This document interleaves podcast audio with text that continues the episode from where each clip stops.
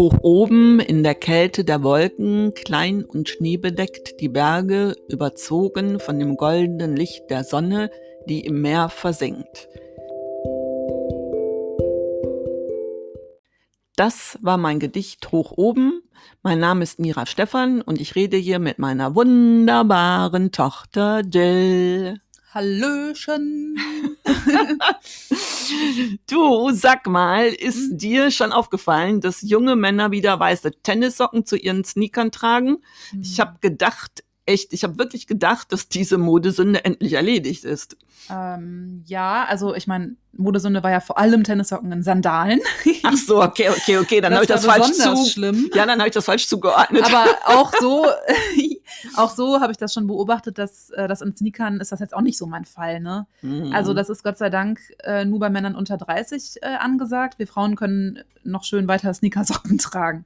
Ja, du bist ja unter 30. Findest du denn äh, weiße Tennissocken bei Männern sexy? Nee, das würde meine Libido nicht verkraften, glaube ich. ja, aber da ich einen Freund habe, der sowas nicht trägt, bin ich bei dem Thema ganz entspannt. ja, okay. Dann lass uns mal zu dem Maler Raphael kommen.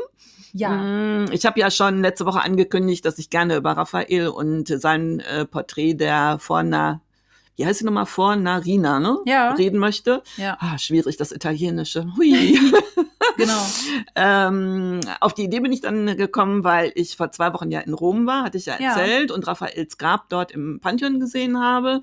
Und übrigens, Fotos dazu äh, könnt ihr auf unserem Instagram-Account Erbs und Schote finden. Ja, genau. Und abgesehen von Raphael, wie hat dir denn Rom gefallen? Oh, das war mega. Also so eine tolle Stadt, sehr lebhaft und pulsierend.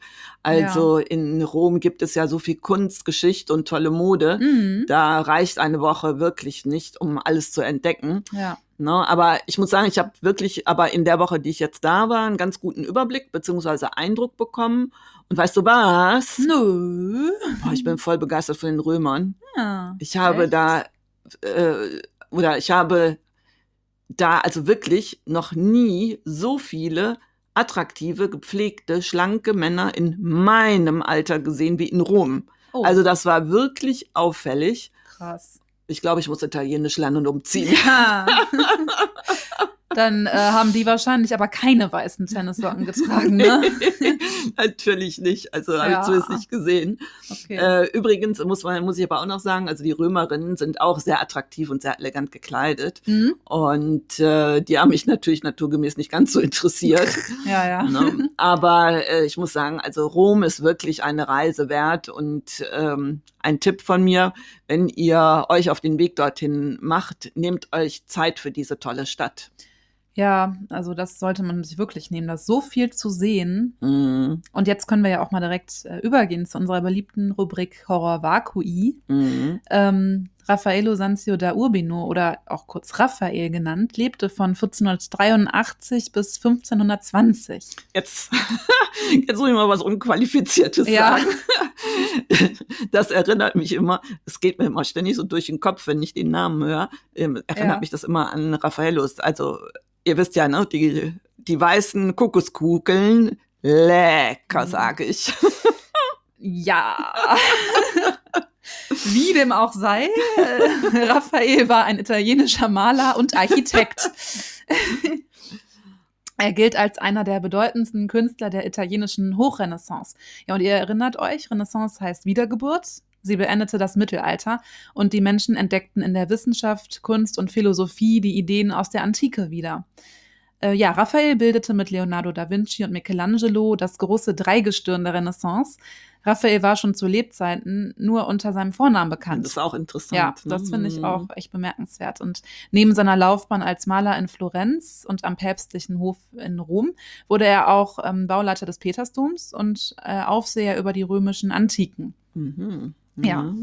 Raphaels Vater war der Goldschmied und Maler am Hof des Herzogs von Urbino Giovanni Santi. Mhm. Und 1491 verlor Raphael im Alter von nur acht Jahren seine Mutter. Ja, das ist traurig. Ja. das, ja. Ja, und von seinem Vater lernte Raphael dann erste Grundlagen der Maltechnik. Doch für eine vollständige Malereiausbildung reichte die Zeit nicht. Der Vater starb nämlich 1494 und da war Raphael gerade mal elf Jahre alt. Mhm.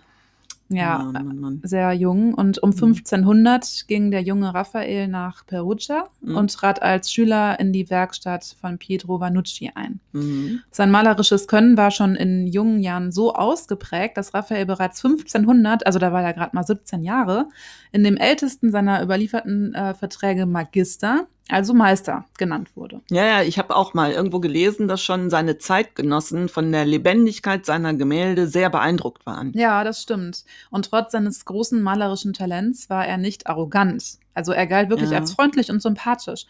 Und er ist auch krass, er wurde als Gott der Kunst verehrt. Ja. Tja. Aber nun zurück zu seinem Lebenslauf. Also 1504 ging er nach Florenz. Dort erhielt Raphael zahlreiche Aufträge von Florentinern und besonders seine Madonnenbilder waren hoch geschätzt. Und dann ist er 1505 nach Perugia zurückgekehrt. Mhm. Ja, und da eine weitere Vervollkommnung in der Malkunst, nach der er ja strebte, in Perugia nicht möglich war, zog es ihn 1506 dann zum zweiten Mal nach Florenz, Mhm. um seine Studien der älteren Meister dann auch fortzusetzen. Mhm. Ja, und hier malte er dann weitere Madonnenbilder, ja, aber auch einige Porträts. Mm, Und dann hielt er sich ab 1508 äh, dann in Rom auf. Ja, und da ehrten ihn die Päpste Julius II. und sein Nachfolger Leo X. mit Auszeichnungen. Also etliche berühmte Persönlichkeiten ließen sich vom äh, Meister porträtieren. Daneben entstanden auch einige größere Altarbilder.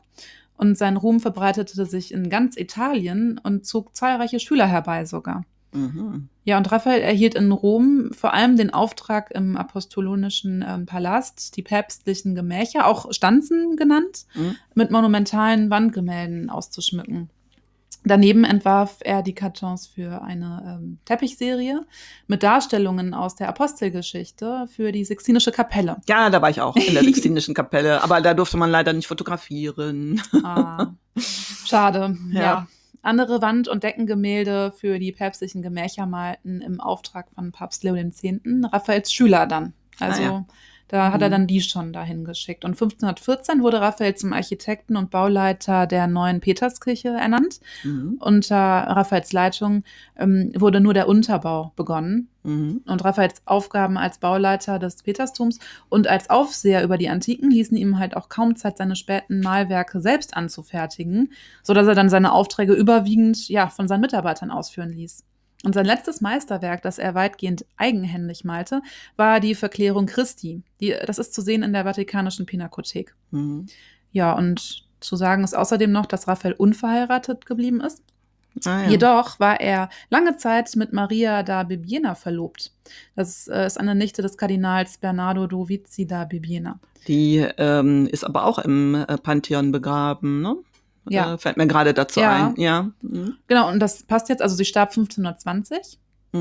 Mm, Ach so, und Raphael hatte eine Geliebte, Margherita Luti. Sie ist unter dem Namen, ja, Fornarina bekannt. Mhm. Und sie war die Tochter eines Bäckers in Rom. Äh, Es wird auch behauptet, dass sie bis zu seinem Tod in seinem Haus in Rom gelebt haben soll. Ja, Raphael starb 1520 dann auch mit ähm, 37 Jahren. Ja, ziemlich jung, ne? Ja, Ja. vielleicht auch so wie seine Eltern. Ja, Also nicht vielleicht, sondern so wie seine Genau. Eltern. Also, für un, also für heutige Verhältnisse jung, für, unser, Ja. für unsere ja, Einschätzungen heutzutage. Aber ungeklärt ist dabei, woran er jetzt starb. Also Mhm. eine Theorie sagt an einem Aderlass zur Kurierung einer Geschlechtskrankheit, die er sich bei ja, seinen zahlreichen Affären mit Frauen zugezogen haben soll. Anderen Quellen zufolge starb er nach einem archäologischen Aufenthalt in Sumpfgebieten um Rom an Malaria. Eine dramatische Todesursache, wie zum Beispiel die Pest, wird von Historikern auch in Betracht gezogen, denn die damals üblichen Beerdigungsrituale wurden stark abgekürzt, um den Leichnam Raphaels schnellstens in Rom beizusetzen. Ja, möglicherweise sollte so eine Ansteckung verhindert werden. Das könnte sein. Ähm, Die Gerüchte, sein unsittlicher Lebenswandel sei die Ursache seines frühen Todes gewesen, sind erst später aufgekommen. ah, ja. Also Mhm. Zeitgenossen sprechen vielmehr mit hoher ja, Achtung von seinem sittlichen Charakter. Das ähm, ist ja eine ganz andere Einschätzung. Und Raphael wurde auf eigenen Wunsch im Pantheon in einem antiken Sarkophag bestattet. Ja, und jetzt zu dem Gemälde, das du dir ja ausgesucht Mhm. hast. Ne? Mhm. Das Porträt der Fornarina zeigt eine sitzende junge Frau mit entblößtem Oberkörper, die den Betrachter mit dem Anflug eines Lächelns anblickt. Und im Hintergrund sieht man dichtes Gebüsch aus Myrten und Quitten. Und ihre dunklen Haare werden von einem turbanartigen, blau-gold gestreiften Kopftuch hochgebunden. Ach so, übrigens, ähm, Mhm. Fornarina heißt übersetzt kleine Bäckerin. Ah, Moment, aber jetzt äh, muss ich noch mal äh, was sagen zu dem Bild. Ja. Als ich das Bild gesehen habe, habe ich wirklich im ersten Moment gedacht, sie trägt einen Burberry-Schal. Ja, nee, ist klar.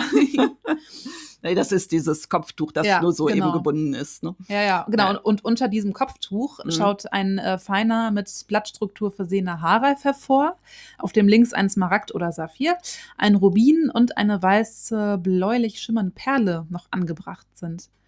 Ja, ähm, sie hat die rechte Hand, ähm, da hat sie einen durchsichtigen Schleier, den zieht sie so über den Bauch bis zu ihren Brüsten hoch und zeigt dabei gleichzeitig zu ihrer linken Brust.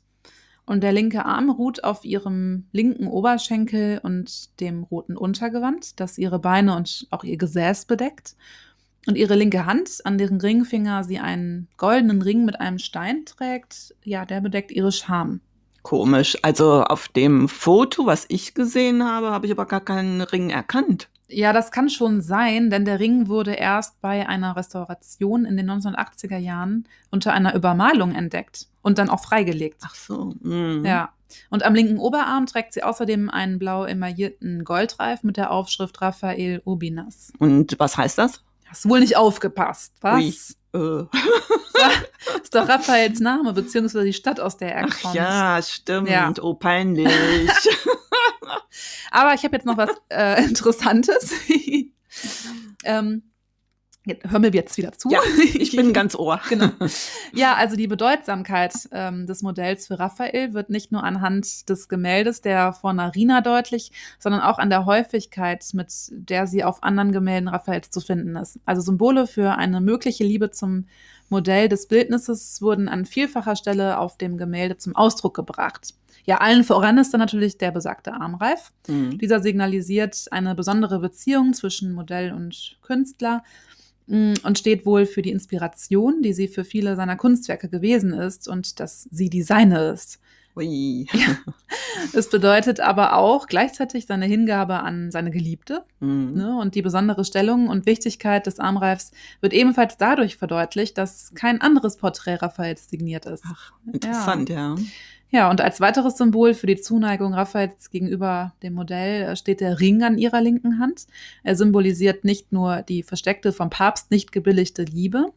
Raphael war, wie schon genannt, der Nichte des Kardinals versprochen, Mhm. sondern unterstreicht als Symbol für die Ehe die Bedeutung, die Raphael seiner Geliebten beigemessen haben muss. Mhm. Darüber hinaus steht die Perle am Haarreif für Schönheit und Reinheit und der Hintergrund aus Quitten und Nutten steht ebenfalls nochmal für Schönheit, aber auch für Liebe und Fruchtbarkeit. Mhm, Das ist eine sehr schöne oder auch interessante Liebesgeschichte und ich frage mich, warum er sie eigentlich nicht geheiratet hat. Aber ja, Ja, gut, wenn der Ja. Papst das jetzt schon mal nicht gebilligt ja, hat. das stimmt ne? schon. Ne? Da, dann sind die äh, Verbindungen, das Netzwerk natürlich Kardinal, Papst, dann Ja. ne, die Jetzt- Nichte. Genau, der war ja mit der Nichte des Kardinals, also eines Kardinals jetzt erstmal verlobt. Ja, das kommt ja. ja noch hinzu. Und ich glaube nicht, dass er diese Verlobung so einfach lösen konnte. Ja, ne? ja, ich denke mal schon, dass, äh, dass, es das, dass das wohl der Grund ist. Und Ja, das äh, hätte ihn wohl seine Karriere gekostet. Ne? ja, klar. Ja.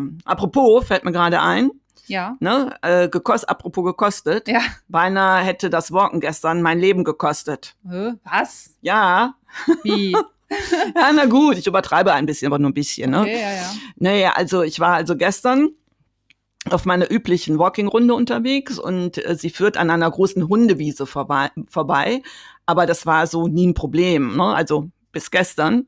Also ich Mhm. lief so mit meinen Kopfhörern auf den Ohren, so vor mich hin und als wie aus dem Nichts ein Hund mit wehenden Ohren und Zähne fletschend auf mich zugerannt kam. Oh. Also das ist ja irre, was dann so im, in, in, in Bruchteilen von Sekunden im Gehirn passiert. Also ich spürte schon quasi seinen Biss in meiner Wade und vor lauter Schreck habe ich dann aufgeschrien und bin dann äh, zur Salzsäule erstarrt, direkt stehen geblieben. Krass. Und ähm, Gott sei Dank ist dann auch der Hund vor mir stehen geblieben und äh, kläfft aber wie verrückt. Mhm. Und was einen, einen weiteren, etwas kleineren Hund animierte, ebenfalls auf mich zuzurennen und mich anzukläffen. Toll. Ja, ehrlich. Und dann in meiner Panik hielt ich dann Ausschau nach dem Besitzer Und äh, dann sah ich so eine ältere Frau, die, also so erschien es mir, sich so wie Zeitlupe auf mich zubewegte Ja. und diese, diesem zähnefletschenden etwas irgendwas zurief, aber keine weiteren Anstalten machte, den Hund an die Leine zu nehmen oder sich zu beeilen, da irgendwie zwischenzugehen. Mhm. Und ähm, ja, und ich habe dann immer da wieder hin und her geguckt und äh, boah, das war so, so, so ätzend. Und ähm, als dann so langsam dann der Schreck nachließ, ne, habe ich mich dann ganz vorsichtig in Bewegung gesetzt. Ja. Äh, aber ich glaube, ich muss mal ähm, diese Laufstrecke überdenken oder mir eine andere aussuchen. Das war wirklich eine unlustige Begegnung. ja. Und äh, gut, der Hund kann vielleicht nichts dafür. Ne? Ein Hund ist immer so gut erzogen, wie der Besitzer ihn dann erzieht. Ja, ähm, ne? Und ähm, ich denke mal, diese Besitzerin hatte wohl anscheinend ihren Hund nicht so ganz im Griff. Ne? Ja. Und äh, sie hätte ihn wirklich zurückpfeifen müssen, beziehungsweise ihn vernünftig erziehen müssen. Also in der Form, dass er einfach nicht in Angriffsmodus auf Menschen zurennt. ja, ja, eben. Ne? Nee, nee, schon klar. Naja, aber ich habe es überlebt und ja. deswegen werde ich dann auch in der kommenden Woche wieder Erbse und Schote aufnehmen können. Ein Glück. ja, genau. So, und damit kommen wir auch schon zum Ende. Das war Erbse und Schote für diese Woche. Wir hören uns nächsten Dienstag wieder und ich freue mich drauf. Bis neulich. Und ihr wisst ja, bleibt erbsig. Glück auf. Tschüss.